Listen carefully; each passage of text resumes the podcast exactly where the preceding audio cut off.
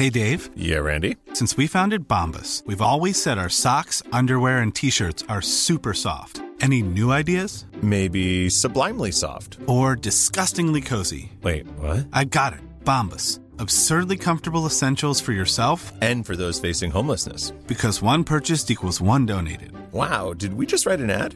Yes. Bombas. Big comfort for everyone. Go to bombas.com slash ACAST and use code ACAST for twenty percent off your first purchase. You should celebrate yourself every day, but some days you should celebrate with jewelry. Whether you want to commemorate an unforgettable moment or just bring some added sparkle to your collection, Blue Nile can offer you expert guidance and a wide assortment of jewelry of the highest quality at the best price. Go to Blue Nile dot com today and experience the ease and convenience of shopping Blue Nile, the original online jeweler since nineteen ninety-nine. That's Blue Nile dot com. Blue Nile dot com.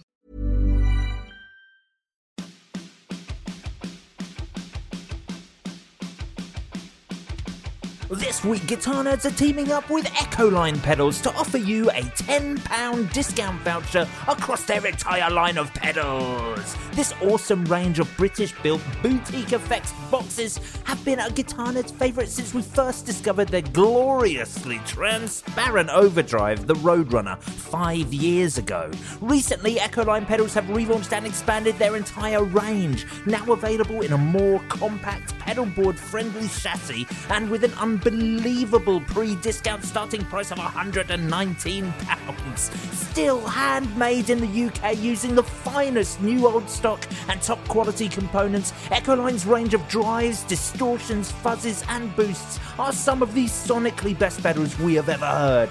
They come with a full Guitar Nerds endorsement and we strongly recommend taking the plunge on one of these boxes. For details and to shop online, check out echoline pedals dot com and use discount code I Love Guitar Nerds at the checkout for ten pounds off any pedal in their range.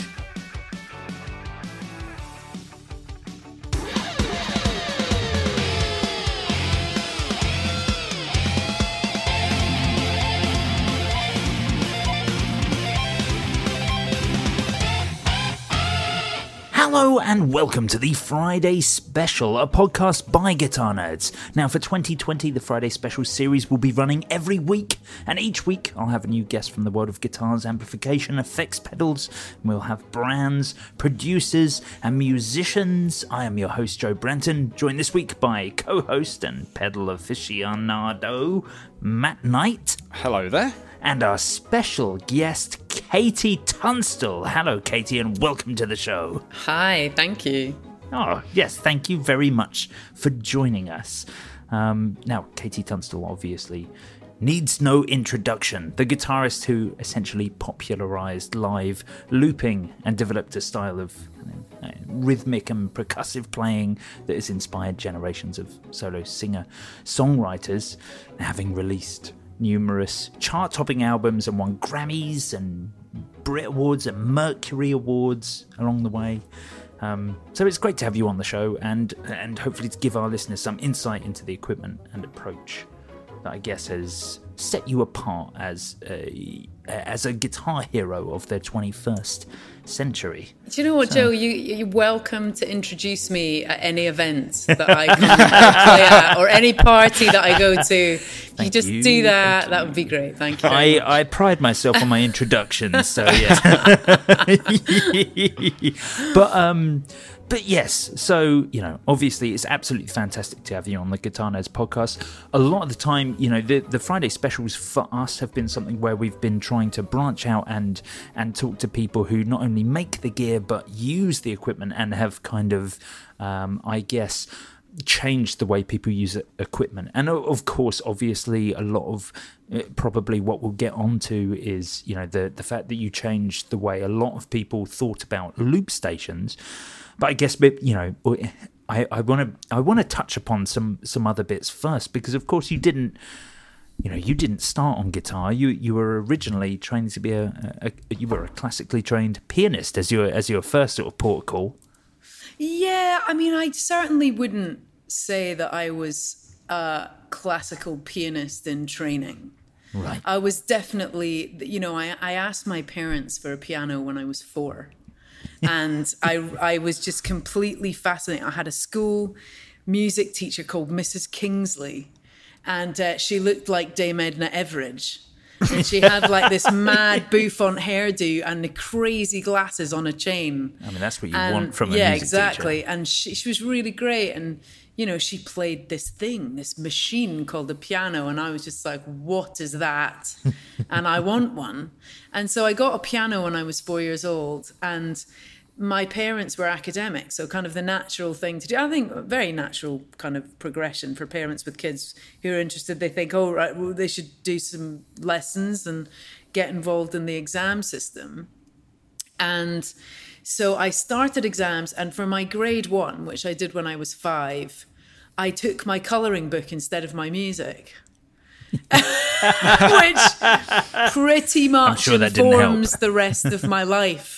Ever since. And um, and I got like one point off perfect.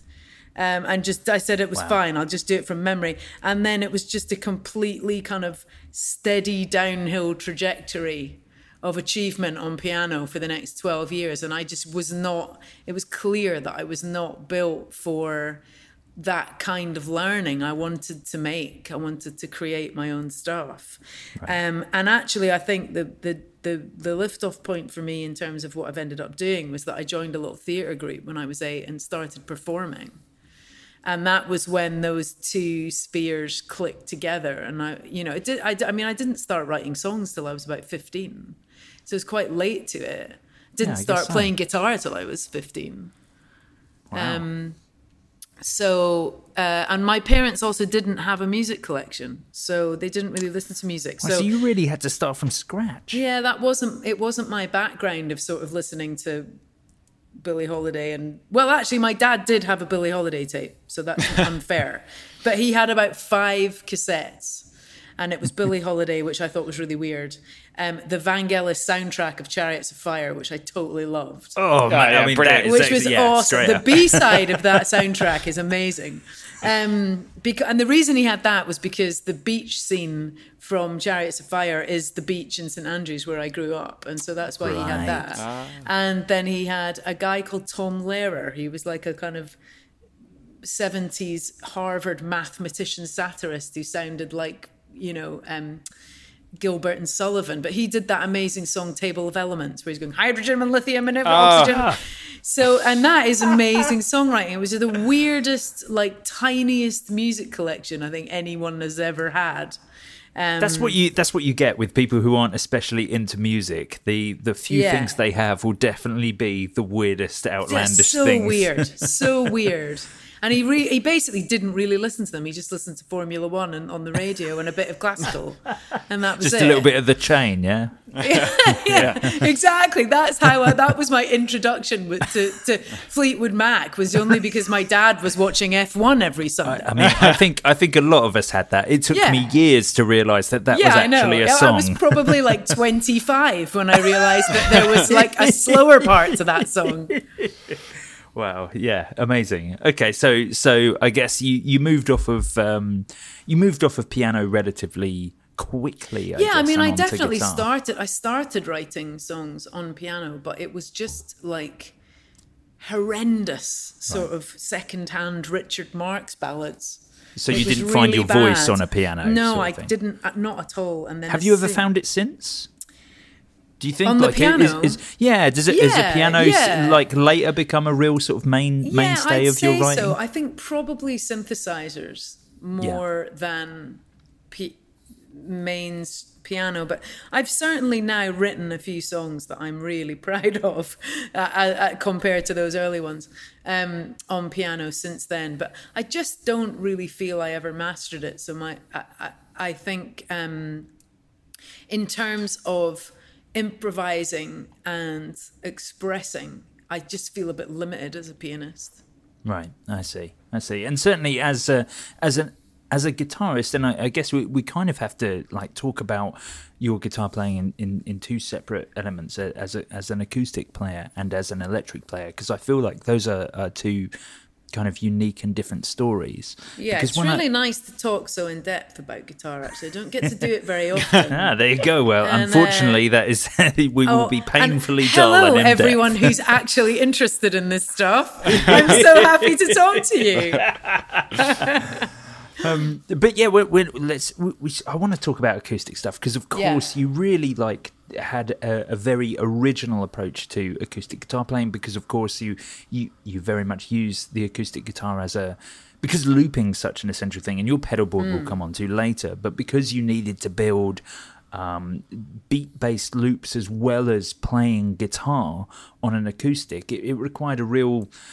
I guess you had to find, uh, yeah, it's not like you can play any acoustic. You have to find something that's got the right range. Oh, and man, I, like it's impossible. And yeah. I, I, I, if, I, if if anything happens to my acoustic, I can't pick up another acoustic and loop. Right. It doesn't yeah. work. It doesn't yes. work. You've got to find the right instrument. And uh, what I've found as well is you have to reinforce it as well. Otherwise, you just smash it to pieces. Well, this is it. You're quite an aggressive player as well. Yes. So I imagine you you, you have uh, potentially a lot of bracing repairs that have yeah, to go definitely. On. I mean, yeah, there's cracks galore all over my guitar. Well. You know, I think the chronology of it is really interesting and people might not realise.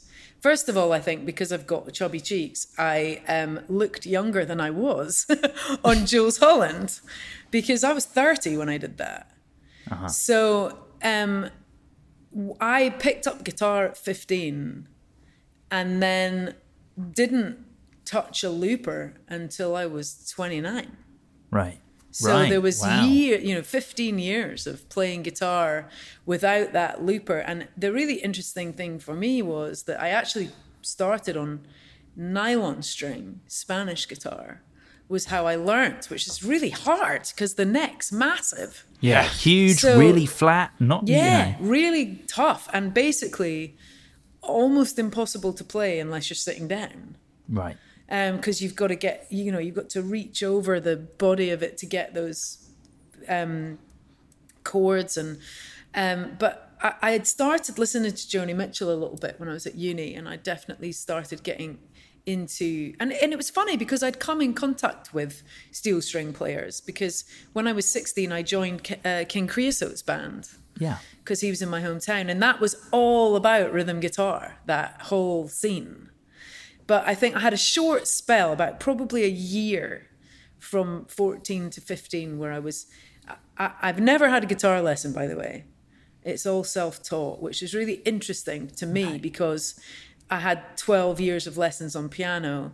And then here I was picking up an instrument. What happened was there was a guitar teacher at my school who was really cool. I never got a lesson from him, but he let me borrow a guitar and just teach myself. That's I think interesting. Um, it helps you develop your own... voice, I think, yeah. you know, quite often, and I guess it's the same with classic, classically trained pianists, you know, amazing players, but they're so about reading and, and performing that, mm. that classical music. And quite often you can have guitar lessons and you just become a carbon copy of perhaps the person yeah, that's teaching well, you. Yeah, sure. It embeds a right and wrong way of doing things, mm. which can be great, but it can be really unhelpful. Particularly if you're trying to create your own music. Yeah, yeah. Yo, for sure. Yeah. Um, so I, I found that extremely freeing as someone who'd come through the kind of, you know, classical theory system of just going crazy. And and also it's a rock and roll instrument. So it was really great just kind of thrashing away on this guitar. And I used a little busking book and learned just tablature, just basic chords. But the thing that has massively informed my playing and my writing and the way that I sound is that I've got quite skinny fingers, but quite bony knuckles. So I can't do bar chords. I wondered if you were going to talk about this. I was hoping yeah. you'd talk about this because you have such an interesting approach to creating yeah, I can, those same I've, chords. I've, uh, you know, everyone I kind of jammed with, they're like, just play the bar chord. And I was like, I can't do it. Like when I try and do it, half the strings are not being muted by my forefinger. Right. And it didn't seem to matter what I did. I couldn't I couldn't get a clean chord by playing bar chords. So I had to kind of figure my own way around that. And it was so anti how I'd learned piano, you know, where it was all like learning the chords, learning the theory, learning the intervals.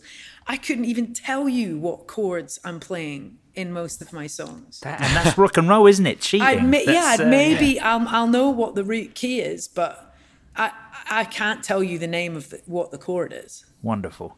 yeah, um, that's, and that's, that's great cool. because that's not what, that's not what, I mean, you know, either way, it's the theory is really useful, and I'm not going to pretend that, you know, a decade of theory on piano hasn't been useful, because it really is, particularly when it comes to um, arrangement of mm. songs, of writing string arrangements or backing vocal parts or understanding chord structure, understanding where you can go in chord progression. That stuff's really, really helpful.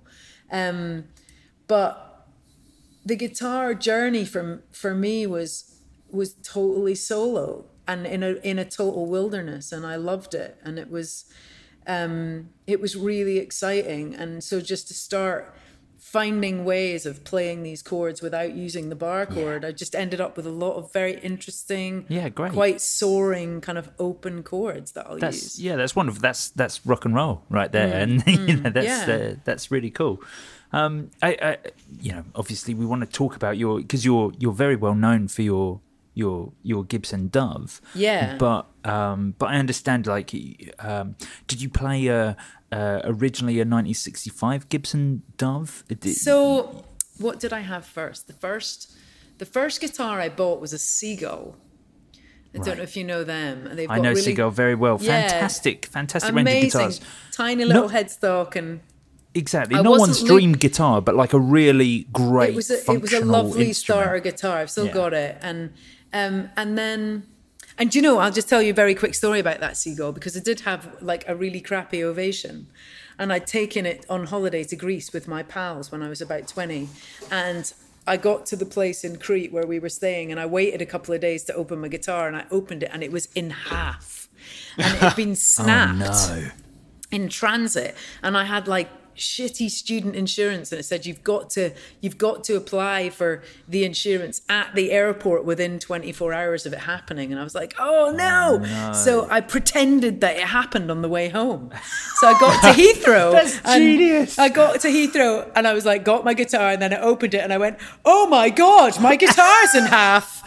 um Applied for the insurance, and then I knew the guy who ran the guitar shop who bumped it up a bit, and I managed to get a really nice guitar. Oh, that's which wonderful! Was awesome. Happy days, yeah, happy days. And then um, that's great. And then obviously, when when things started happening, I'd, I'd started writing with other people after I'd signed my publishing deal. And uh-huh. one of the guys I wrote with, who I still love writing with, is Jimmy Hogarth, a guy from Orkney who lives in London. Yeah. And um, he had a nineteen sixties Dove in his studio, and I completely fell in love with it. So I went to Gibson, had a chat with them, and and, and Pat Foley, who was at Gibson at the time, he was said, I'll never forget, he said, Katie, why don't you just buy a new one and make it vintage? And I went, because I really want an old one. And he said, he said, trust me, it will be vintage before you know it. And here I am. I've got my own vintage Gibson Dove that has been with me from the beginning. And um, once that one kind of got smashed up, I then moved on to a custom. I got an Elvis Dove, which is the Dove, but it's black with a white scratch plate, which is beautiful, beautiful yeah. tone in that and- guitar. And that's, I think that that kind of black Dove with the, you know, the the inlays that it has, everything about that that Dove is kind of, I think, has become very synonymous with you as a as a player. Yeah, it was really it was really funny. There's a great um, young fan called Millie who's uh, Fitzpatrick, and she's doing her own stuff now, and she's great. She's really talented, but she was the first person who got herself the same custom Dove. I remember this, and I was yeah. like. Whoa, that's really weird. Seeing that Dove like with someone, but I was like, no, that's a huge compliment, you know, that yeah, someone that's... would go out and, and recreate that guitar. And it's certainly done me well. I've actually had to add an extra scratch plate on the top of it because it was going full tilt Willie Nelson. I nearly uh, yeah, straight through. Had made a hole above the sound hole. So. I I just can't believe that a player that relies so much on hitting their guitar, as well as the fact that you're actually quite an aggressive guitarist anyway, is yeah, still so my, I essentially mean, my, using my, the same yeah, guitar. My kind of dream rhythm players are Eddie Cochran, the Everly Brothers, mm. Elvis, and um, Billy Bragg. I just love what and what I feel about those older artists is, you know, they were kind of, it was pre-punk. And I yeah. felt like that was the spirit that they were bringing to playing acoustic guitar. They were basically playing acoustic like you would play an electric. Yeah. Yeah. Well, yes, you, you were absolutely right. That's that's exactly what it was. Punk acoustic players. Yeah. Folk punk, as it was. Folk yeah. punk. Yeah, exactly.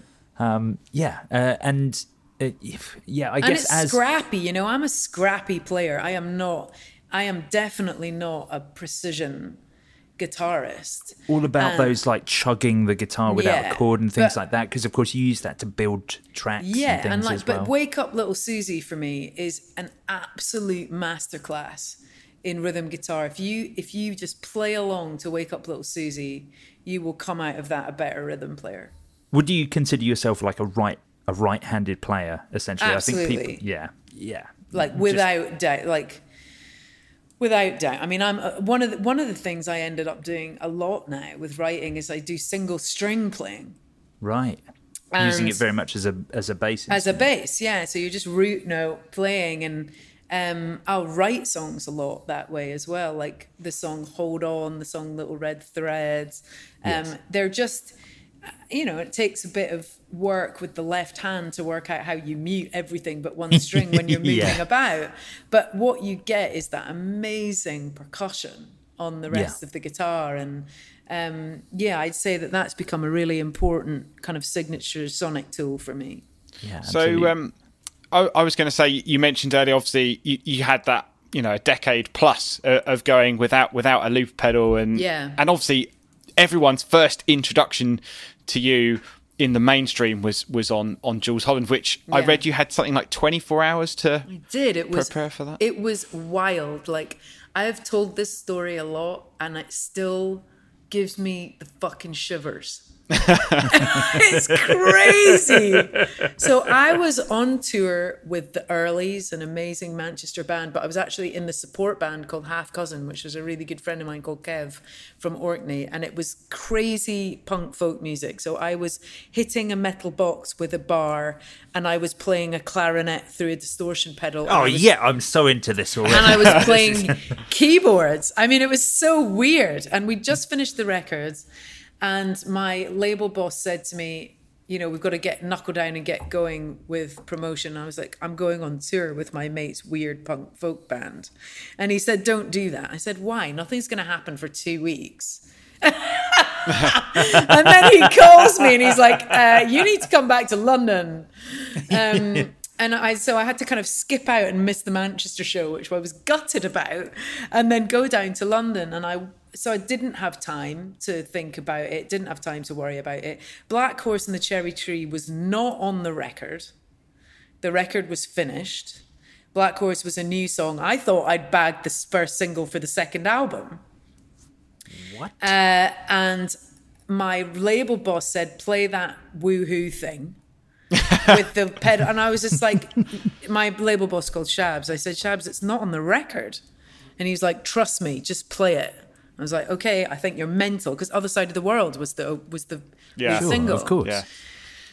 And I was like, okay, I'll play the woohoo thing. And so I did that, obviously, live. And you know, the weird thing was that I'd been using the loop pedal to play. I remember doing a tour of Scottish coffee shops using the loop pedal, and I would set it up myself and, and that do was my an own Akai sound. Headrush you were using. Yeah, as I yeah. still do, and. um And people were kind of like, yeah, that's cool. But no one was going mad about it. People would kind of look up from their coffee and be like, oh, that's really fun. But no one was like mind blown. I think that's, that's and then, crazy. So I wasn't expecting anything, you know? And then so I did the yeah. show. And it was really funny during the show because... I was, I don't know why I wore these shoes, but I wore these Skechers like fucking hiking boots that had massive treads. And when I do the breakdown, I was about oh, no. to pop back in, you know, you're not the one for me, bang. And I missed the button and it went in between the treads in my boot. So when I came back in, I, I I didn't come in on the beat, and I came in a bar, a bar like two late. bars later. And when I finished, and it was backstage, Anita Baker's drummer, who was absolutely amazing, because Anita Baker had been on the show, he was like, "Oh my God, you were amazing!" And I'm like, "Thank you so much, man." And he goes, "I love that part when you, I thought you would come back in there, but you waited. You left us hanging. I love that." And I was like, "Oh, thanks very much, man." um, but it was wild. It was like The Cure, Anita yeah. Baker, Jackson Browne, Embrace, and the Futureheads. Wow. Yeah. And and, is... and I won the online poll for yeah. the week. Which, you know, I was running my own website at the time, and I woke up to like five hundred emails. I was like, what, what is going on? That is absolutely and, um, incredible. What an amazing, you know, what an amazing. It was amazing. Sort of I mean, it, it was amazing. And, you know, it's, it's really, it's really interesting, because I've done Jools since, you know, obviously, and, yeah. and for, for kind of, um, for new, subsequent records, and I've come off that show just going, fuck, I didn't quite hit the mark there with that performance or with how I presented it. And so it was such a lesson, and yes, it's great, you know, to be given the opportunity, but you've got to nail the opportunity. I guess like, so, yeah. Lots of people go on great shows and are forgotten by the next yeah. morning. So, well, sure. I mean, you know, yeah, you know, Jools Holland has, has a show, whatever, every week, and yeah. you know, not everyone's still talking about the performance. No, you know, so fifteen was, years um, on. Yeah, it was really wild. But Nas, the rapper's father, was meant to be playing trumpet on his track, and his father fell ill, so he. He like dropped out at the last minute. And of course, you know, whenever a rapper can't make it, my phone starts going. When Drake can't make his show, yeah, I'm like, yeah, that's, guys, that's don't worry. Of. I'll be there. When I think K T Tunstall, I think, you know, Drake back up. Yeah, that's, uh, yeah. that's exactly uh, that's what it is. So when, what, how did you come into the the looping thing? Because obviously now, we were talking a bit before Matt, the podcast. I can't believe you're going to bypass the no no it's fine, we can we can do the looping thing. I hadn't even gotten to the Gibson Dove thing, but you know yeah. let's let's bypass it. Let's I, I um I go was on just, that obviously I, you want to talk what about else pedals. Did you want to ask about the Dove? oh uh, no no I just wanted to talk about, because of course you, you know the uh oh well, I'm sorry, Matt. I, I have actually stopped now, because you have a you have a couple of doves. You've got the the, the black dove, which I which, uh, you know, I still can't believe that's the same single guitar. Yeah, but yeah. Um, I've I've seen you say it's been repaired a lot. I, yeah, exactly. I've seen you say that that yeah. Um, even though, you know, that's the one guitar, and I, I can't, you know, as I say, I can't believe you use that as much as you do, mm. and and rather than having sort of reliable backups, whilst well, you I do have the do, white yeah, one. I do, yeah. But you've said the white one is very tonally different it's from massively your, your tonally one. different, and I think because it's got the white lacquer, right, it's somehow really uh, lowered its resonance. Right, so I can't I get the fo- the fullness out of the white one, unfortunately. Right. And the, and the white one stylistically is quite different, because, of course, the black one very much that that is just an Elvis Dove. Yeah, right, I just with, changed. I put stars on the yeah, on the yours, fretboard, which you used very much in the in the artwork for your first record as well. Yeah. So, um, but I mean, I didn't have that guitar at that point. Oh, really? Right. No. So oh, the black I didn't know Dove it happened that way round. The black Dove. I think I'd have to look at when that got made. But I was on my first Dove, which is called Cosmo. I was on that for. for a long time. What what made you choose a Gibson Dreadnought? Like, you know, I appreciate, obviously, it was literally about your... just sitting in my mate Jimmy's studio, and that was the guitar I fell in love with. And right. I'll tell you what, it says a lot about me, because if I want to go on holiday, I will Google where I want to go, and the first thing I see that looks good, I'll book it. Right. I don't want to spend time... I don't... Ah. If I like it, I like it. I see I'm what not you mean. one of these people who... um who shops about that much. So, if so I'm the, into it, the Gibson Dove was the first dreadnought that you played that you liked, so you stuck with it. Yeah, yeah. And I needed, I definitely needed that breadth of sound. I needed that low end. And I well, of course, you're trying really, to do everything, I guess, yeah, with one, exactly. one guitar. Needed that nice sort of jangle. But, but we will get to it, but I have actually jumped ship, and I'm now playing Taylor's. My goodness, I'm I excited know. about I'm excited so about we'll, talking about that. We'll, we'll, we'll get, get there. there. We'll, so, let, we'll let Matt do his pedals. pedal thing. Let me tell you about pedals. So I, when I was looking for a record deal, so I signed my publishing deal in two thousand, and I didn't. I wasn't on Jools Holland, of course, till two thousand four. I think it was two thousand one. So I was so writing and kind of being developed for quite a long time right. with um, Sony Publishing and. Um, back when artists got development time, imagine. um, and I was looking for a record deal, but the good thing was, was I'd been given the advice from a mentor, Bobby Heatley, up in Edinburgh, who had a studio and a and a and a rehearsal room, and his dad had actually been a songwriter who'd been shafted, basically. So he'd made it his job to try and help young singer-songwriters get it right. And he'd said, sign your publishing first because you write your own stuff. And then you're not signing a record deal for money because that's a dangerous route to go down.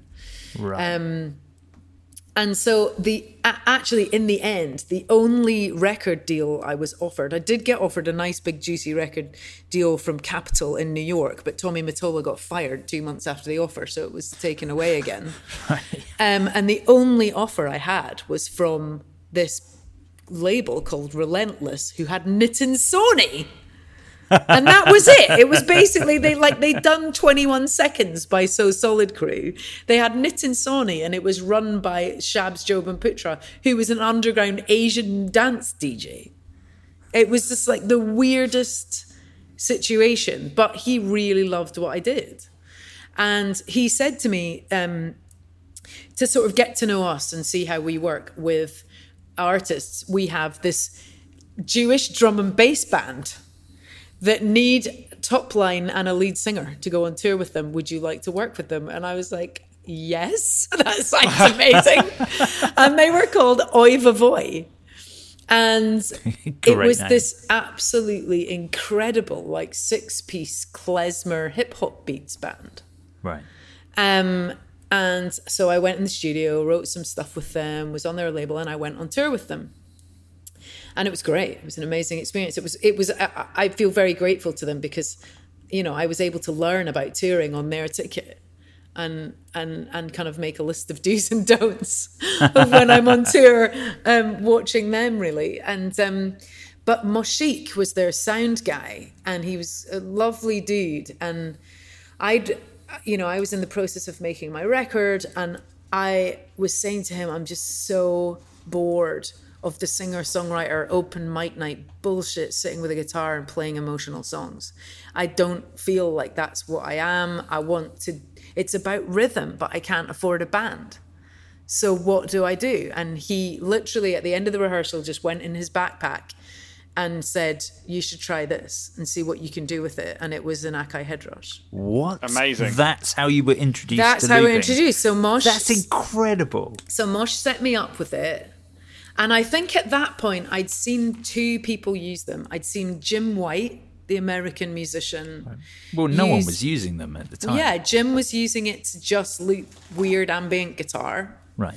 And then the other really significant guy, which I must pay homage to, is Son of Dave, who was a Canadian artist who I'd seen. I can't, I can't even remember where I'd seen him. It was some gig in London. He's a Canadian dude. He dressed, he was like poly, he was like polyester Elvis, like some weird ginger polyester Elvis dude from Canada who looped beatboxing and harmonica.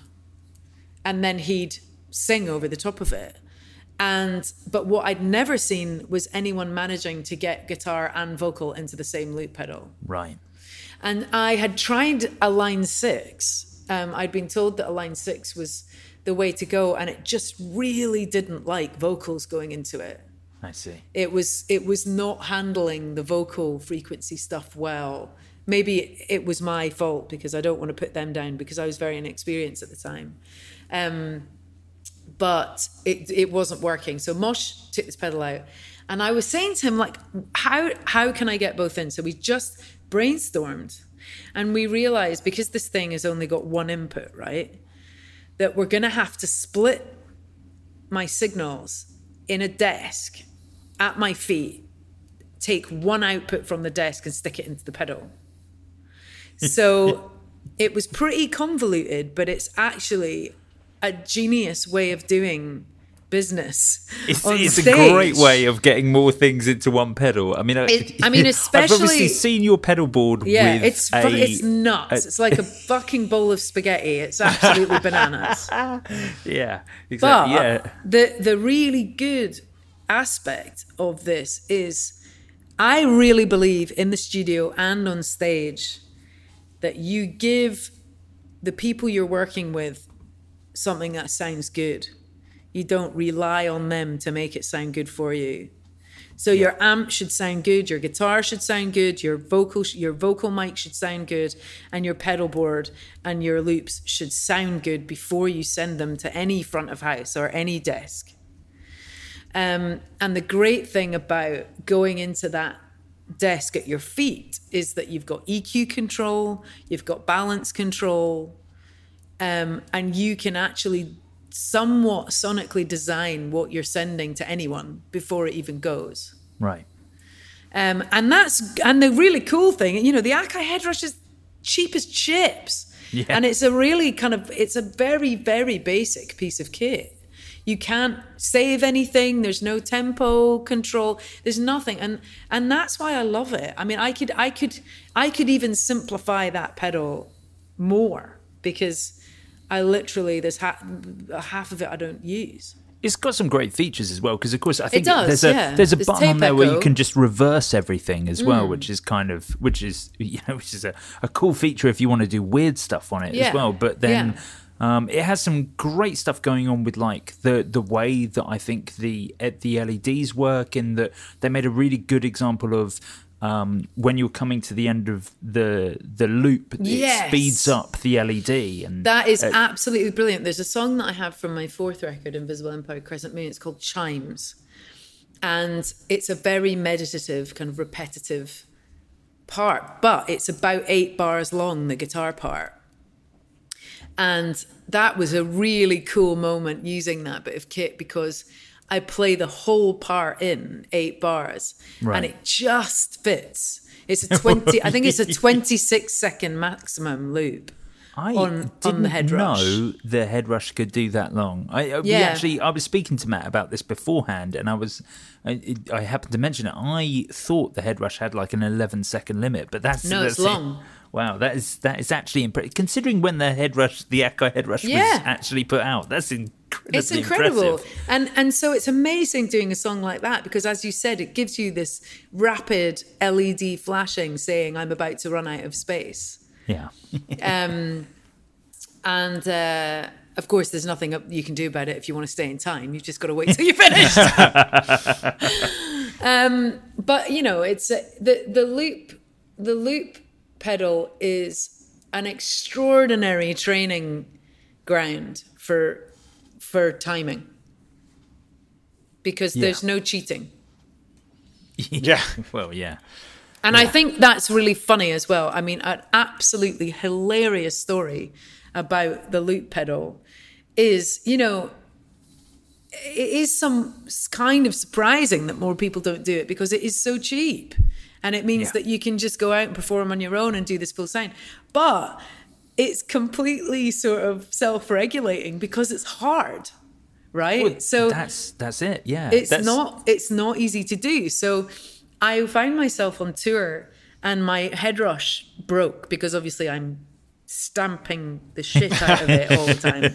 And yeah. we didn't have a backup where we were. So I was like, oh man. And I've never, ever, ever heard a peep from Akai. They've never been in touch. They've never. It's crazy. Just, what? Yeah, they are like. I mad. I'm not even That's in the crazy. I'm not even in the fucking friend zone with Akai. Like, I don't know what they do, but they do not need me, right?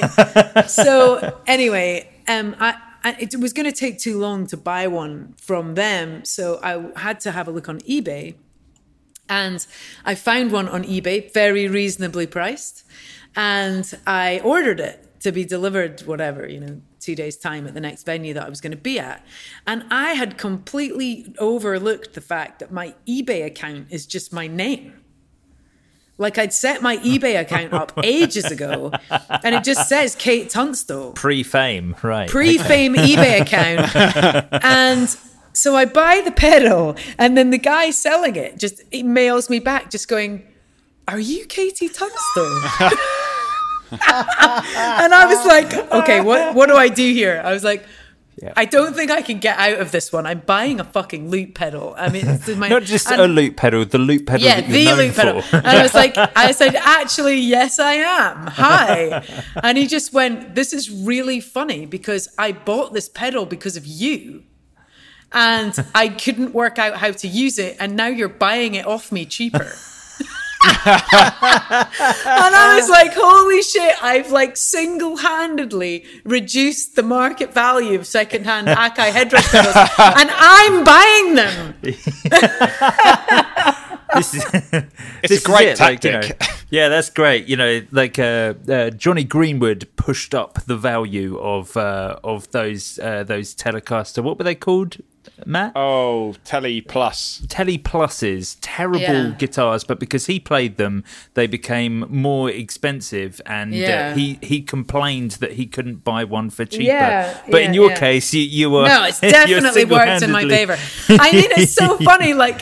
Shura, Nina Nesbitt, all these amazing artists like chimed in on that thread when I posted about it. They're like, "I'm the same, bitch." That's amazing. So that was really, really funny. But um, I've tried many different pedals since, and I just don't get the same usability out of anything else. Yeah, I think the... the it becomes Akai... part of you, doesn't it? I think yeah. that's... There's certain... It, obviously, the same with your Dove and then the same with yeah. that. It just... It becomes an extension of yourself as a player. So it becomes Definitely. very difficult to... And it's to... muscle memory as well. It's just like, of you know... Yeah. You know, I really wanted to sort of try and see if I could get into the Roland. J, what is it? The J C three hundred? Oh, that's the, the big R, one. The R C, the big one. The, the R C three hundred. Yeah. And I really liked it, but it was just so difficult to make the switch because it's totally different controls and like different yeah. ways of... of doing things that just at the end of the day didn't suit my live performance. And I think that that's, um, you know, it's a really important part of of of pedal building, particularly with looping, which is studio use and live use are completely different. Of course, yeah, yeah, absolutely. And I can, you know, some some loop pedals, you have to press the button for three seconds to delete it. I can't do that when I'm live. No. Yeah, you know, no, you need that. You need that get out of uh, jail free card. You need get out of jail immediately because the the headrush has a feature, before right, that obnoxious guy at the front starts shouting at you that you can't work your stuff. Doesn't the the headrush has a feature where you can take it back to the very first loop? Yeah, it's a genius right? feature. It's been genius, years since I've used feature. one. So, so you um you record and then you press the play button, but if you Um, double tap the record button while you're in flow, it will take it right back to the first thing you did. So if you do something chronically bad, it means that you can go back to the start, but you're not stopping the track entirely. Right. Gee, which yeah, is really helpful. That's very helpful, especially, I guess, if you lay down like a, you know, whatever, like a kick. Yeah. Drum stat yeah. sound first. That means you you at least you're coming down to a very usable sound. Yeah, and it also means that you can be quite creative with that. So if at the end of the song you want it to kind of go back down to just the beat, then you can do ah, that. Ah, very clever. And you don't yeah. have to have like loads of different pedals it's, to do it's that. Definitely, it's definitely something that's designed to be functional, but you have made it musical for for yourself, for your style. And I think, yeah, the sort of the the options that the headrush offers are obviously things that are very, very, have become built in and very applicable to your style. Yeah, I mean, you know, I have to say I would absolutely love to design a custom pedal. Uh-huh. I'd be extremely excited to do it. I haven't yeah. found anyone to partner up with to do that, but... um there's certain things that I'd love to be able to do. I really love the idea of being able to graduate from like, say, chorus, verse, chorus to middle eight section that's slightly right. different. Um, and I know the R C th- three hundred does that a bit, but there was things about it that I found it too hard to uh-huh. completely swap over to it. But, um, you know, I think a really important thing to say about looping is it's fucking really nerdy. and, and there's a very definite line that is palpable at a gig in a venue with an audience in front of you when what you are doing is becoming really boring. Well, this yeah. is the hardest thing. How do you use, like, and this is a, a fine line that you have to tread. Yeah. Um, is that you've got to build up a song that is interesting, as in it's interesting in that it has enough parts, enough facets yeah. to make it appealing to the listener and yeah. impressive to the listener, but yeah. at the same time didn't take you twenty minutes. Yeah, and believe exactly. I've I'm... been I've been to enough gigs with with looping people who who you know spend twenty minutes getting God, us to so the song. Tedious. And it's great when the song's there, but you're like, crikey, it did take I, a long time. I would honestly, yeah, I would honestly say that you've got about ten seconds. Hmm. to get your, or ten to twenty seconds. Um, I don't know. If you then go and like measure how long I spend setting loops up, maybe it's more like a minute. But, yeah. but you, you know, when you watch Jools Holland, for example, I like, I have turboed putting the loop in for Black Horse now. It's like a third of the time because I'm doing the vocals and the claps at the same time. Yeah. Um, I'm managing to do the turnaround fa- faster, so I'm not having to wait for a whole repeat before I put something else in. Um, uh, so I think advice to anybody who's looping is is choreograph how you're getting your loop into the machine and get it down as quick as you can, and then get on with singing your song. Right. Yeah. I mean, do do you write the songs with the looper at the same time, or do you have the kind of whole song formed and then break it down into parts that you can then loop? For the most part, when I'm in the studio, the loop pedal doesn't come out the box. It's not got uh, high-end enough audio output to sound that great. So if I'm doing looping in the studio, we usually just do it on the computer, which I think is a bit of a shame, actually. And now that I'm about to sort of have my own studio up and running in the house, I will have the loop pedal set up all the time because I think there's there's such a level of kind of D I Y experiment experimenting that comes from using the pedal that you don't get if you're sitting at a computer and you're not as hands-on with the sounds that you're making. Um, But usually, for the vast majority of the time, I'm making a record in the studio and then working out how to do it using a loop pedal on my right. own. Right. Yeah, I guess. Which that's, is really fun. Yeah, yeah. I guess that's that's that's wonderful to kind of uh, that's sort of a you know a bit of a deconstructed cheesecake way of doing it. Yeah, which yeah, is, yeah. Uh, which must make it really interesting to be able to take apart your tracks and then yeah. put them back together in a kind of usable solo way. Yeah. Yeah, I mean, yeah. the thing I found most exciting, I think, in in terms of... Because my my setup has has grown, has expanded a lot. Um, so I'm now using a Hansonic, a Roland Hansonic, which I can... I can so I can now loop electronic beats. Wait, what's I, the what's the Roland Hansonic? The Roland Hansonic is... Um, it's it's uh, it's basically circular with about twelve different touch pads. Oh, I know the They're one, rubber yes. touch pads, and it's got... Life is full of awesome what-ifs, and some not so much, like unexpected medical costs. That's why United Healthcare provides Health Protector Guard fixed indemnity insurance plans to supplement your primary plan and help manage out-of-pocket costs. Learn more at U H one dot com. Hey, I'm Ryan Reynolds. Recently, I asked Mint Mobile's legal team if big wireless companies are allowed to raise prices due to inflation. They said yes. And then when I asked if raising prices technically violates those onerous two-year contracts, they said, what the f*** are you talking about, you insane Hollywood ass f- So to recap, we're cutting the price of Mint Unlimited from thirty dollars a month to just fifteen dollars a month. Give it a try at mintmobile.com slash switch. forty-five dollars up front for three months plus taxes and fees. Promo rate for new customers for limited time. Unlimited more than forty gigabytes per month. Slows full terms at mint mobile dot com. Since two thousand thirteen, Bombas has donated over one hundred million socks, underwear, and T-shirts to those facing homelessness. If we counted those on air, this ad would last over one thousand one hundred fifty-seven days. But if we counted the time it takes to make a donation possible, it would take just a few clicks. Because every time you make a purchase, Bombas donates an item to someone who needs it. Go to bombas.com slash ACAST and use code ACAST for twenty percent off your first purchase. That's bombas.com slash ACAST, code ACAST. Um, it's quite expensive, but it was it's really worth it because the sounds are great. The the actual inbuilt patches are right. really interesting. Um, and the, the usability on it is incredible. You can, at the touch of a button, you can tune stuff, you can pitch stuff, you can change the volume. And the most beautiful thing about it is you press exit and it saves on its own. Oh, it's so great. Um, and it's also got this wicked feature called the D-beam, which you can play. It's I, a sen- I love it's a the D-beam. Oh, the so you just wave your hand. Want. And so for, and so what I was going to say uh, before, which I didn't quite get to, was the reason I still love the Akai Headrush as well is because people look at it and understand what you're doing.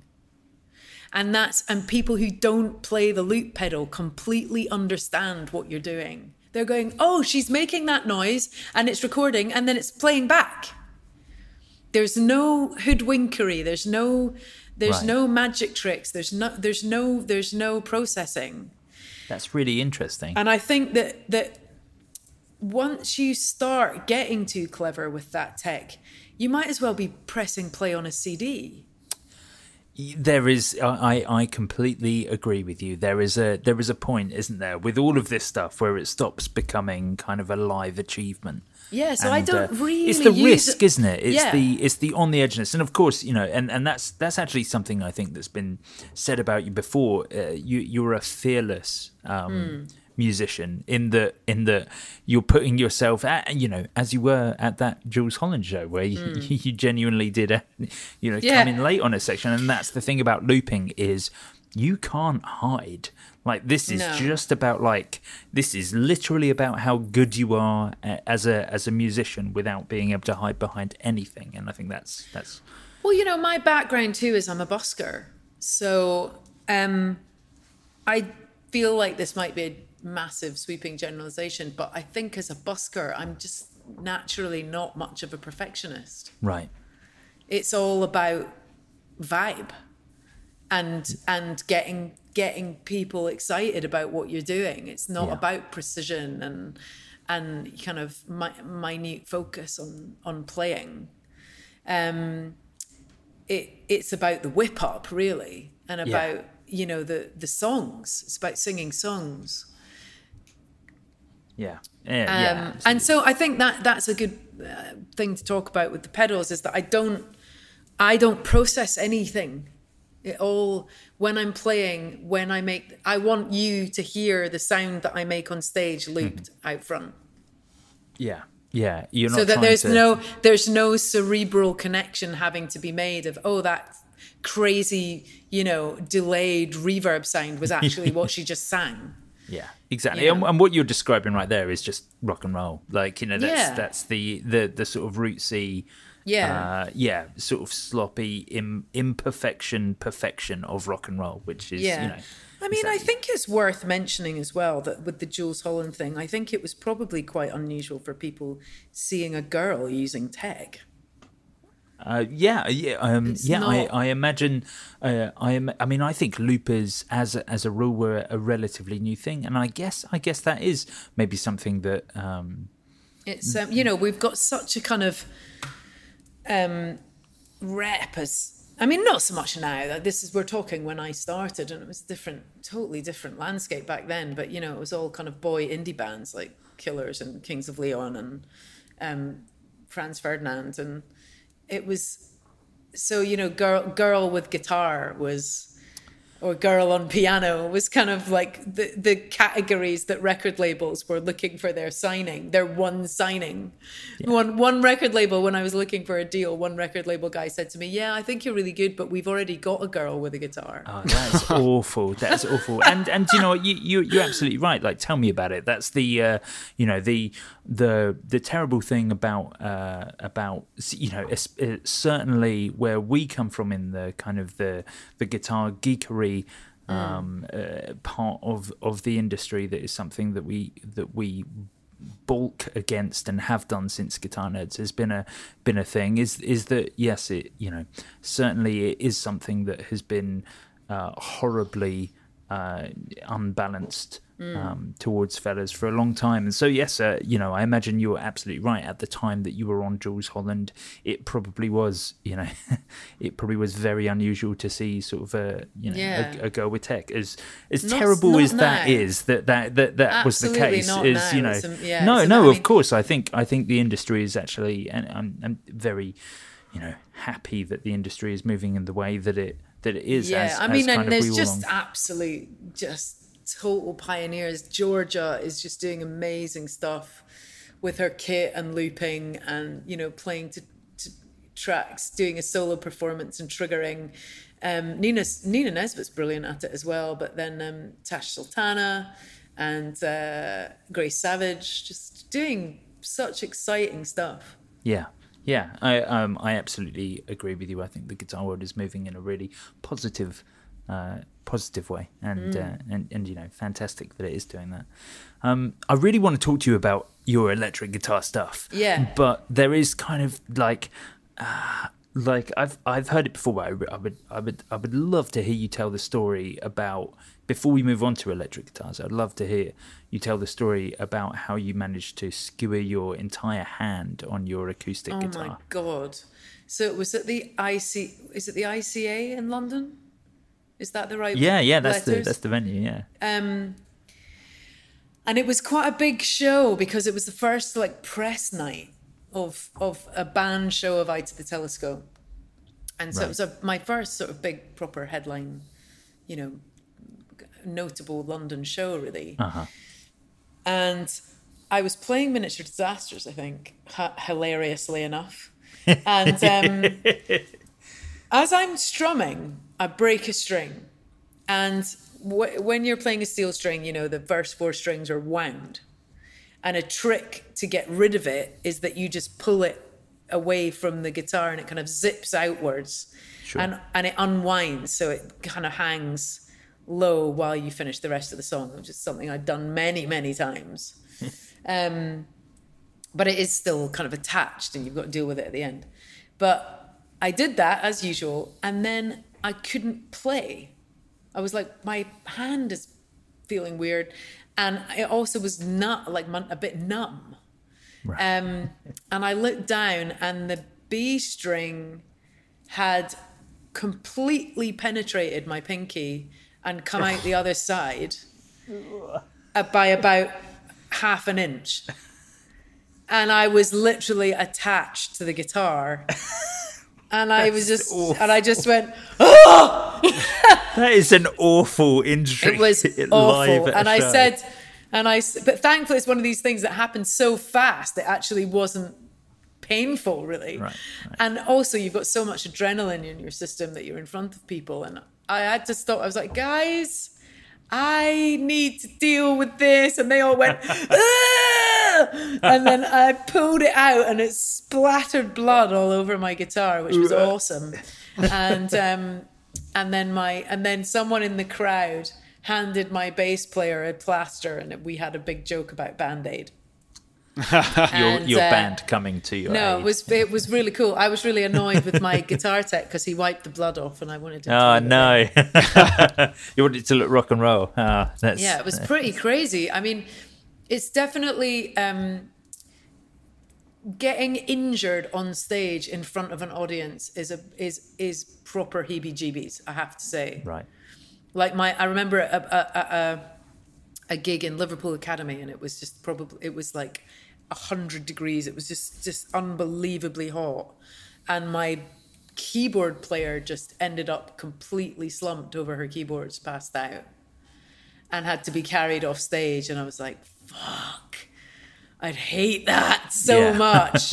It'd just be such a like massive loss of control yeah. to sort of be be hurt. And I and Dave Akimu from um, uh, what's the band? The um, the uh, I can't remember, but Dave Akumu, uh, he got electrocuted really badly on stage during a show, and yeah, it's just it, that's really frightening. Yeah, that's absolutely uh, yeah, that's that's the worst the worst thing you can imagine. Also, a rite of passage, you know. It is a bit, I yeah. I have to say, it is a bit. yeah, yeah, I bet, I bet. But um, but yes, we should. Uh, I uh, you know, I really want to talk about electric guitars as well yeah. because that's a that's a, that's kind of a big part of your sound. Certainly, I feel like it's something that's become more a part of you as a as a musician with your with your later albums as, yeah. as well. Like, uh, well, what happened actually was in my fourth album, I I, I worked with Hau Gelb from Giant Sand. He's an amazing guitarist, an amazing right. jazz pianist, and um, but he was he's the lead singer of Giant Sand. If people are familiar with that band, it's kind of the the split off band from Calexico. Um, and I went to Tucson, Arizona, and I'd been on tour with Howe and Robin Hitchcock and Eliza Carthy and Martin Carthy on this great kind of collective tour that we did. And Howe played his acoustic through an amp. And that was like, whoa, that was awesome. Like just hearing... I guess the spirit of that old punk stuff that I was talking about, Eddie Cochran and Elvis, of just like the. I'm sure they did plug their acoustics. Did they plug their acoustics into amps? I'm sure they did, uh, because yeah, they wouldn't. I, they might not have had P A systems in the same way. So maybe they were get. I don't know. I just feel like there's some connection of that sound to older stuff, and I'm a big fan of of. a lot of West African stuff as well. I love Ali Farkatura and Tanarawen and... Um, bloody love Tanarawen. Yeah, a lot of that stuff, you know, it's homemade guitars and amps. And it just sounds incredible. And so I think that kind of mashup of acoustic and electric. So I now, my acoustic is constantly running through my amp, so I can use my entire electric pedal board on my acoustic as well as my electric. That's cool. It's really cool, and it sounds amazing. And I have to say, though, it takes a lot of searching to find the right amp that can handle the acoustic and the electric really well. And I was on a Fender Twin for a long time, and it's like carrying a bloody car around with me. And I finally found, I hooked you, up recently with Supro. You're using Statesman, right? Supro Statesman. Uh, Supro Statesman. I love that amp. Oh, they're it's, so it's, good. It's quite dinky. You can turn. The problem is with an acoustic, it's, it's hard to turn it up, but with that amp, right. You can really turn it up. Yeah, yeah, it's a, a fantastic Fender alternative, uh, just yeah, for like those yeah. sparkly, jangly cleans, but also that kind of full range, headroom, heavy response that you get from a lot of Fender amps. I, I it's really a tight rate little those. amp, and I uh, yeah. it, and it really serves the needs I have for my electric stuff as well. So, right. um, but you know, I was very, I've always been a huge Jack White fan. I think that he's just a complete iconoclast, and his ability to kind of record what he does is so impressive. It's really hard to record and make it sound live. Yeah, you know, um, but he's always been able to do it. And yeah, um, and so I th- with my latest album, Wax, I re- it was about all about electric guitar, and I really wanted to. I kind of wanted to use the album as an excuse to improve my electric playing, and so I. I decided to work with Nick McCarthy, formerly of Franz Ferdinand guitarist, and he he produced the record. And uh, fantastic taste in guitars, yeah. that man. Uh, oh, I mean, that he's can, just absolutely such wonderful a wicked range. player, yeah, and just an amazing writer as well. And um, but just you learn so much when you spend a bit of concentrated time with players like that, you know. Uh huh. I think um, that really came across when. You, I saw you play at, it was like a friends and family gig in Kingston. And oh yeah, the ba- was that the, was that the, um, pr- what, what it's called Prism or something? Prism, yeah. Yeah, yeah, and, yeah. And um, you know, obviously seeing you on T V in two thousand four, yeah. and then and, and not having a chance to see you live until that point, it was just yeah. it was such a rocky performance, yeah, you know, yeah. and it was just and and I could tell that that had really come across from from the record, and obviously like a big mind shift that, you know, that whole performance was, it was almost like a rock gig, yeah, in in, in some ways, you know. Well, and it's a rock album, so that yeah, that was definitely the idea. And um, I just thought, you know, all the sounds, live sounds, it was amazing. And obviously you had um, Charlotte Hatherley was playing um, yeah. guitar for you at that point as yes, well. Yes, who's an amazing, um, amazing. Yeah. I mean, she's probably my favourite lead guitarist. Yeah. To work so with. I um, obviously that's no, I mean, obviously I... I have I have Hattie now, who's absolutely brilliant.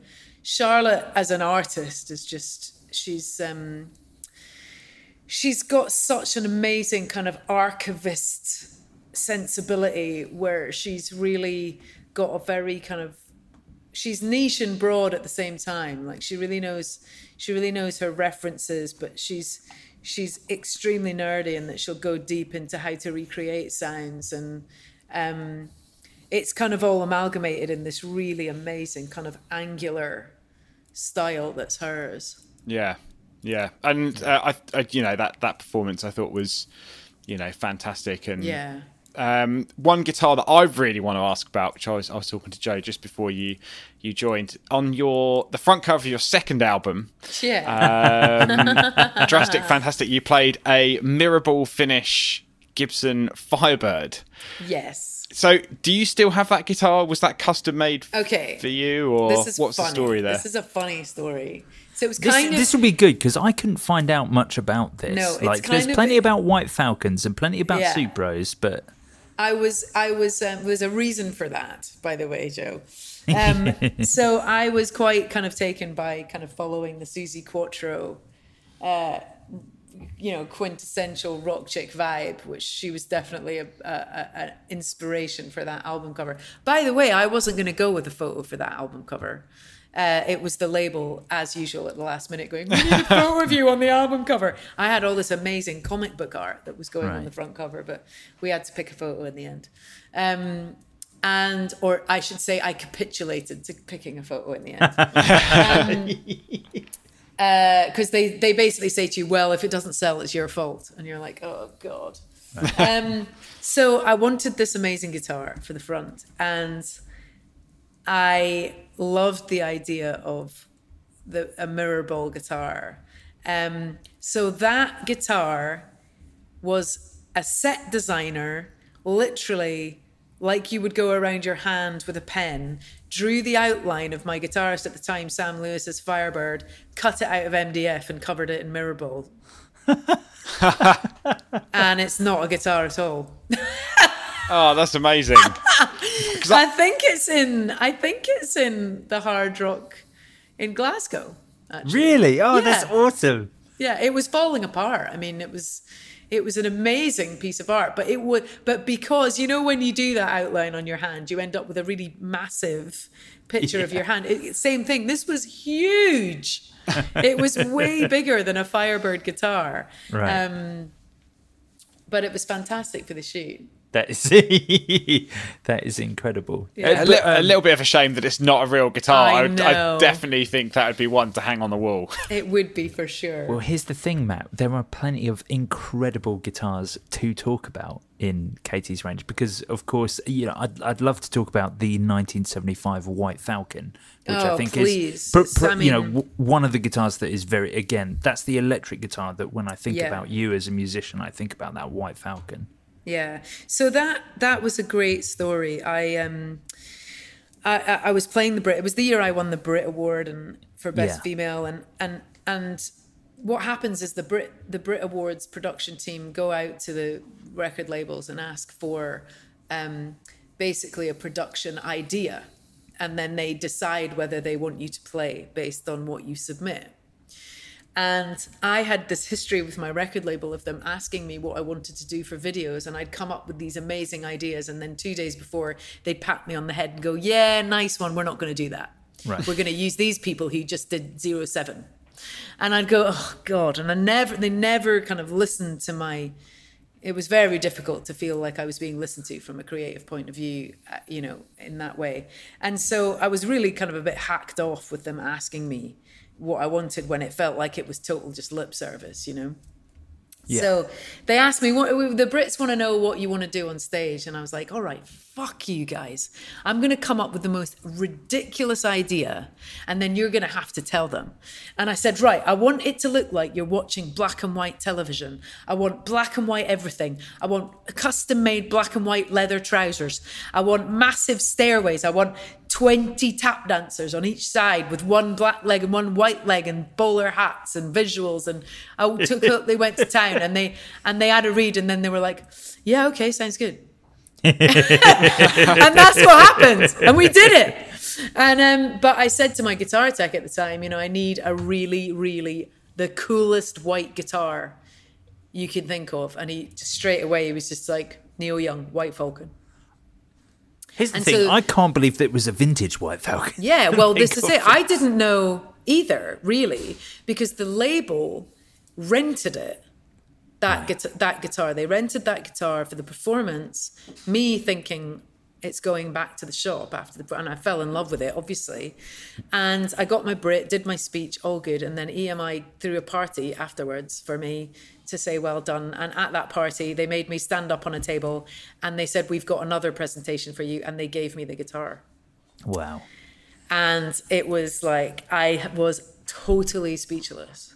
That's that's incredible. A so, nineteen seventy-five yeah. Gretsch White Falcon. And it's, you toured that afterwards as well. Yeah, like, I did. You, you I mean a lot of that. a lot of people kind of questioned whether that was wise. And I because I was also touring with a nineteen sixty-four Uh, Silver Gretsch Jet. This um, is so cool. This is cool. Like being being a big artist as you are, yeah, and actually and, using vintage gear and not sort of just using well, you reissues know, and stuff. That, this is cool. It was really cool, and you know, it's funny because it didn't even occur to me not to use them. I was just right. like, oh, they're great guitars. You know, I'll I'll use them. And then it, I, one night. Um, on tour, I was using the the, the Silver Sparkle Jet, um, and the, all the kind of piping was coming off around the edge of the guitar. Right. So we were somewhere for three days. We had a day off, so we sent it to a shop, local shop, to get it glued up, and we had a spare brand new jet. And at the end of Suddenly I See, I was playing a second drum kit. I ran towards the drum kit. The guitar lead got wrapped around my ankle. I pulled the thing off the stand, and the headstock oh, no. snapped off. Oh. And it was the one night I was using the spare. And that kind of, I went, oh man, that's hard. Like, you know, and, and that Gretsch, that ninety-seven Falcon, nineteen seventy-five Falcon, that, that's what I grab in a fire. Right. Yeah. For yeah. above, above any, any other possession. It's, um, it's a, it's a really special instrument to me. You're playing more or less the largest uh, electric guitar. I know. When I got it, I said to the band guys, I was like, guys, does this look big on me? And they were like, yeah, it looks fucking huge and it's really cool. I was it like, okay, fair enough. And in, an incredibly the, cool guitar. Yeah, the other thing about both of those guitars was, um, you know, touring is extremely physically taxing. Of course. And I was starting to find that I was having shoulder problems. I was oh, really? What? Because of the weight? Yeah, of it. I got a frozen shoulder for like seven months. I got heavy rotator- centre block on those. Uh, yeah, I got happens. rotator cuff injury, yeah. um, and I just, you know, it's fifteen years down the line. I was like, I'm. It's not easy on your body to be touring all the time anyway, but you have to think about as you as you're aging. Like looking after yourself. And um, the move to Supro was so cool because was that was that was that the reason behind the move to Supro then? Uh, was, was partly kind of a... in the end, it wasn't premeditated, right? But um, I was doing the album cover shoot for Wax, and which of uh, course has a Supro guitar on it. Yeah, so. I went to see, I was in L A. I hadn't, had I moved to L A? Yeah, I was living in L A, but all my guitars were in London because right. I'd been touring in the U K. And I was in L A and I knew that the shoot was coming up. And on the Thursday before the shoot, I went to see Jack White at the Egyptian. And he was doing of this. Of course, of course seeing Jack this, White yeah, has something to do with the Supra. Of course, so. It was like my pre-album shoot inspiration and it was an amazing show. And um, I'm watching the gig and I suddenly go, oh shit, all my guitars are in London and I need a guitar for the shoot this weekend. It's an electric guitar record. Like I can't not have, I think I had my acoustic with me, but it's like I need an electric. So my good friend Paul Brechek, who, who, who he's head of music at Warner, and he just, his guitar nut, and has a load of guitars himself. And I called Paul and I was like, Paul, can I borrow some guitars for the shoot this weekend? He was like, I'm, you know, miles away in New York or whatever, but go and see the guy, go and see Dave at True Tone Music um, in Santa Monica. Santa I'm Monica, just, yeah. Great I'm just shop. Checking Wonderful that, shop. Yeah, I'm checking that it is Dave and I've not got this wrong. Let me just double check because I feel very sorry to get to get Dave's well, name. Trutone in Santa Monica is a fantastic shop. Whether yeah, it's Dave a, Dave Jenkins at Trutone, and uh, so he said, call Dave, tell him I told you to call. And so I phoned him up. I said, Dave, this is the situation. Can I just borrow some guitars? I'm not playing them. I just need them for a photo shoot. He was like, come on down. It'll be great fun. Come and see what we've got. And I walk in, and the first thing I see is this dual tone white Supro guitar on the wall. It's made of plastic. Yeah, and I'm just glass. Like, I don't care. That's so cool. I'd never heard of Supro. I didn't know who they were. It could have been total cheap Chinese shit for all I knew. I just thought it looked amazing. I'm shopping for a holiday. This is the first holiday I've seen and I'm booking it, right? I'm like, that's the one. So I take a few yeah. guitars, but that's the one I'm excited about. I right. go and do the shoot. Literally the first guitar shot we do in the shoot with a great photographer called Piper Ferguson. I kne- I kneel down, hold the guitar, bang, first shot, album cover. Literally. Really? We tried to do a few wow. more. It was just like, that's it. First shot we did, that's the album cover. And then I go back and see Dave. I'm like, Dave, it's on the cover of the album, man. We got it. And I was like, but I have no idea what this guitar is, but I, I'm going to need to buy it because it's on the cover of the record. Can, can I at least like hear it before I buy it? So we plug it in. Because that was the funny thing, right? It didn't matter what any of these guitars sounded like. It was just oh, how cool. they looked for the album cover. Plug in to a Supro amp. And I'm like, bang, this is amazing. It sounds they're, so good. They're wonderful. Like, uh, you know, considering, I guess, that you... Um, that your electric choice until then was kind of, you know, Gretsch focused, then a, yeah. a Supro really isn't a far cry, even when the no. you're talking about the Reserglass, um, you know, the the fiberglass version of those. They they certainly have that uh, that kind of mid presence, I guess. Yeah, and, they're still and it's very, definitely very choppier, definitely, you know, kind of slappier. Uh-huh. Uh, yeah, in, yeah. in, in in tone, but but that's what I was looking for for the new record anyway. You know, was a more more attitude in the electrics and right. more kind of you know more more punch really than I'd previously been using. And um, and then so I get my credit card out, thinking, oh, you know, what's this going to be? And he's like, it's like a few hundred bucks. I was like, are you serious? And I don't know, it was like seven hundred bucks or something, six hundred bucks. Yeah, and yeah, it was just like, I was like, Dave, what, what, how? Like, I mean, this K T, is so cheap. Yeah, that's so what I'm into. Like, uh, if you if you, if you can shop outside of Fender, Gibson and Gretsch uh, for vintage guitars, then there are just yeah. such bargains out well, this there. Is, this is me expecting to pay two grand. Yeah. And it's a wow. quarter of that, you know? and and I was so happy with it. And then I posted a picture on Instagram of my new guitar saying this is on the this is on the uh, album cover. Within like fifteen minutes, I get a message from Supro going, call us immediately, please. I actually I, I, I And they were I amazing. Remember they were that just, picture. That's yeah. incredible that Supro And they were just like got... what like what you've just bought, we're so thrilled. And they've been amazing. They've been such a pleasure to work with. And and and then as going back to what we were saying, the major upside is they are light as a feather. Yeah. Oh yeah. Oh yeah. Absolutely. And they're they cheap. So are. If anything happens, you know, oh. I'm not I'm not worried about kind of going rally car driving with these guitars because I can get another one. It's not. The, the okay. reinvention of Supro has been incredible. We're yeah. so happy to have them back on the market. And I had no idea that Bowie played one. Yeah. Oh, yeah. And the, well, actually, Pro, one of the first things the reason I did. knew the reason I knew that was because I posted that picture, and James Bay posted, "Oh my God, you got the Bowie guitar!" I was like, "What? What are you talking about?" Yeah, the one of the first things Supro did when they came back was introduce the yeah. uh, a Bowie signature model. Um, I know. I still haven't and, managed to get hold of one of those. No. Yes, they were they were absolutely fantastic. I had a brief spell with one, and it was it yeah. was wonderful. But yeah, I mean, uh, so so the you know the the Supros that I guess I've seen you use then you you so you've still got that. Which uh, do you know what year that is? The it's the, brand new. So it was oh. two thousand eighteen. Oh, really? Oh, yeah. I thought it was... Oh, I assumed it was a, no, it was a, a vintage one. Right, so no, that was a... brand new guitar. Oh, right. Same sweet. with the... It's the Red Poppy Belmont vibrato that I right. use, just brand new. Ah, that is that is awesome. And yeah. and and those are the two. So you've got the... Uh, so the... It's the duotone and the, dual and the tone, Belmont. Dual tone and the and the Belmont vibrato. Oh. And actually, with the Belmont vibrato, I took the I took the whammy bar off.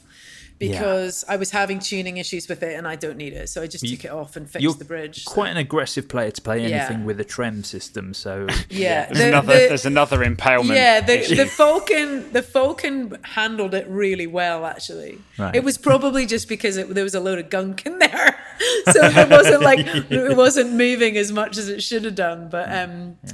you know, they're all they're all extremely different guitars to play.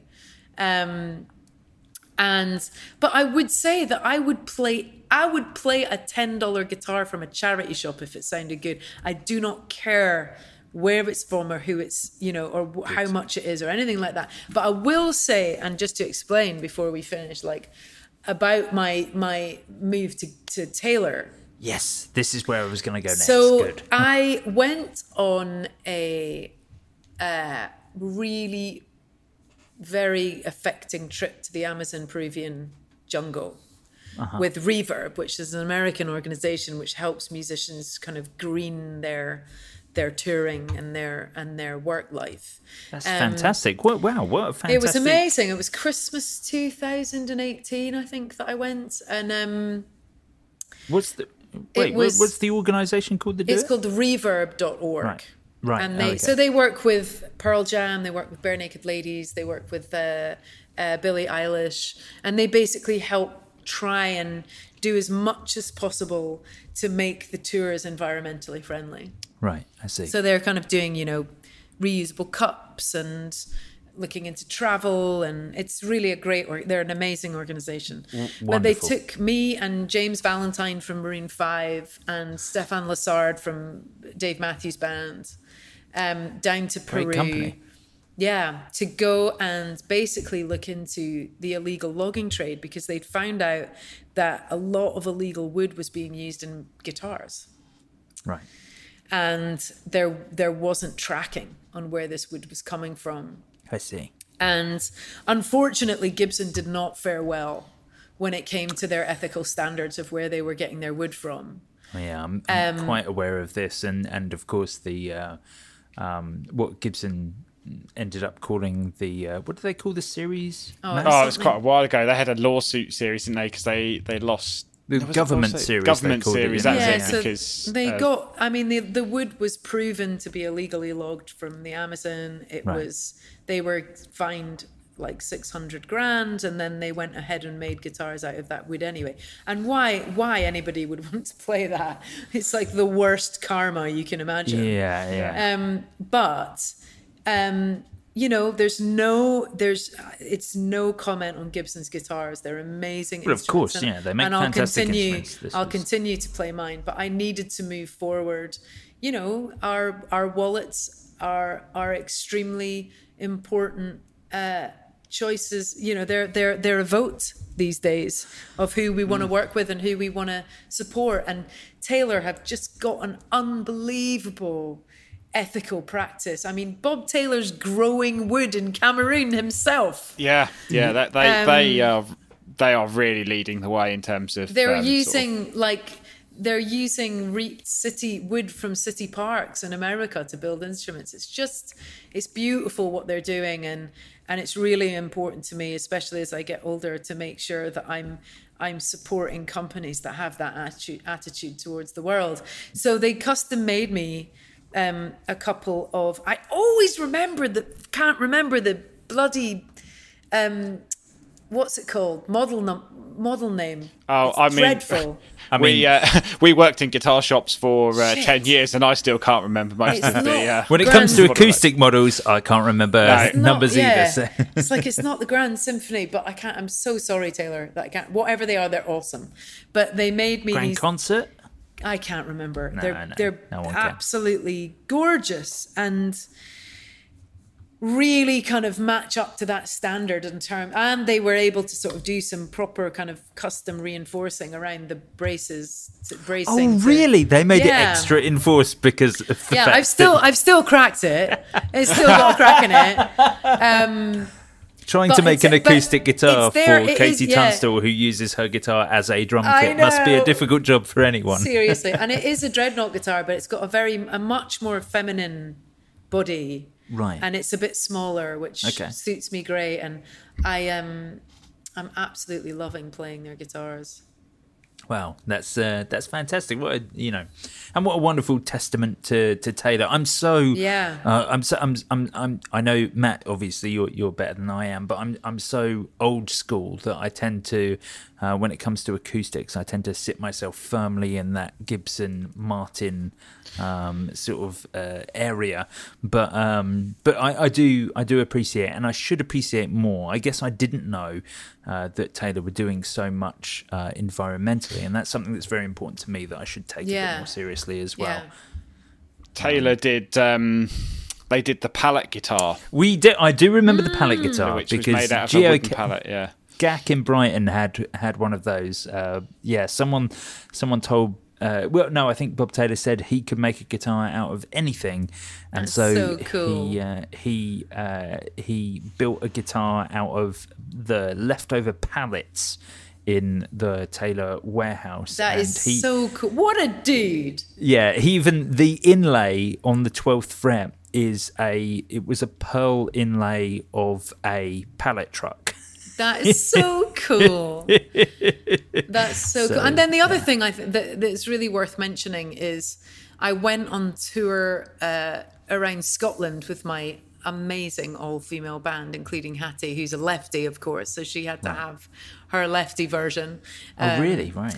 But we we did a lot of ins. We, it was it was a charity week with little supermarkets because they use a lot of local produce and people don't really know about it, and it was a kind of anniversary for them, and so we did this really lovely kind of very localized charity tour.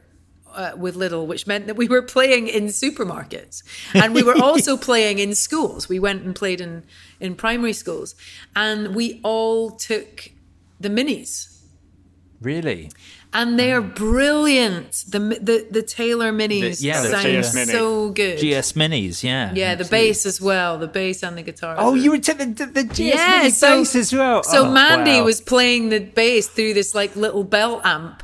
With batteries oh, in it. Oh, that's so it cool. It was awesome. Oh, man, that that's so cool. I can't believe that that bass worked, because that's something like, uh, I can't remember what it is. Man. Oh, it's, it's like great. A, it's, it's like a twenty-four inch scale or something tiny, like that. It's tiny, but we would literally like jump out of the splitter holding our little tiny guitars and do a gig. It was that's, wicked.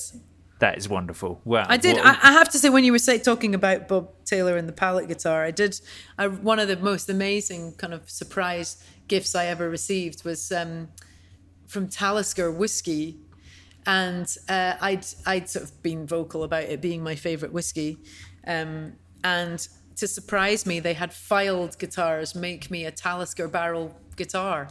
Wow! And uh, wow. it just turned up at the door, oh and it's absolutely amazing. Katie, that is incredible. Yeah, one-off Talisker whiskey barrel filed oh, guitar. I did not know that. I did not. Know, yeah. I didn't. I didn't know that you were a big whiskey. I'm a. I'm a, a big whiskey fan uh, oh. myself. Yeah. There's there's been some talk of me starting a, a whiskey podcast actually. In addition, well, so I'll I, definitely. I did come not on. know that. So so well done for having your own. Uh, that is that is incredible. What an amazing thing to have. My whiskey soaked guitar. Yeah, it's oh, great. That is uh, that is incredibly cool.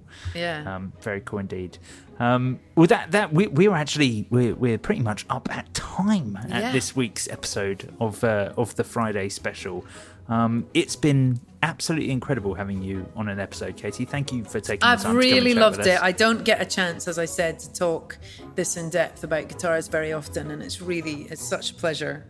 We'll um, we'll have to talk to you again once your studio is up and running. Yeah, and, I'd love uh, that. Dive into the studio side of uh, yeah, of things. for sure. Well, we we haven't even gone into that, so yes, I'm very excited about your new studio being on the Me way, and too. Yeah, it would be great to talk to you down the line about that. Awesome. Yeah. Um, so you can, of course, uh, check out more Guitar Nerds over on our Patreon at patreon.com forward slash. You can check me out at Patreon as well. You can. I just also launched. Check out Just launched. You, you just Great. launched Patreon. Yes. Oh, oh we this love month. Pa- Patreon's the best, Katie. Oh, we, you know, it's the we, future. Yeah, we... It's the future for all of us. Like, everyone, check it out. It is just, it's so amazing to have that direct contact with fans and. And uh, I, I'm I'm so in. I'm so in. Oh, yeah, absolutely. You know, it, uh, for, for us, people pay ten dollars a month for me to write a song singing their name each month. So, uh, that's so cool. Yeah, that's what you need to. That's what you need to get on. Well, uh, one yeah. of the things that I do as well is I go. I get. I, I live stream with. with patrons if I'm recording anywhere. So we just had we had a five hour session in Sunset Sound in L A the other day. Uh-huh. That's incredible. And they're seeing things being recorded from scratch. And so once I get my studio, that'll include the actual inception of, of albums and music from the that beginning. That is wow. yeah. amazing for someone yeah. like you to offer a Patreon yeah. service that, that that is is giving you that sort of much of an insight. What an incredible thing. I mean, listeners, absolutely uh, check that check yes, that out please um, and of course you can join us on any of the major social platforms with at Guitar Nerds um, and we'll be back next week with our regular episode on Wednesday and another Friday special on Friday. We'll catch you then for more of this guitar nerdery. Farewell. Bye.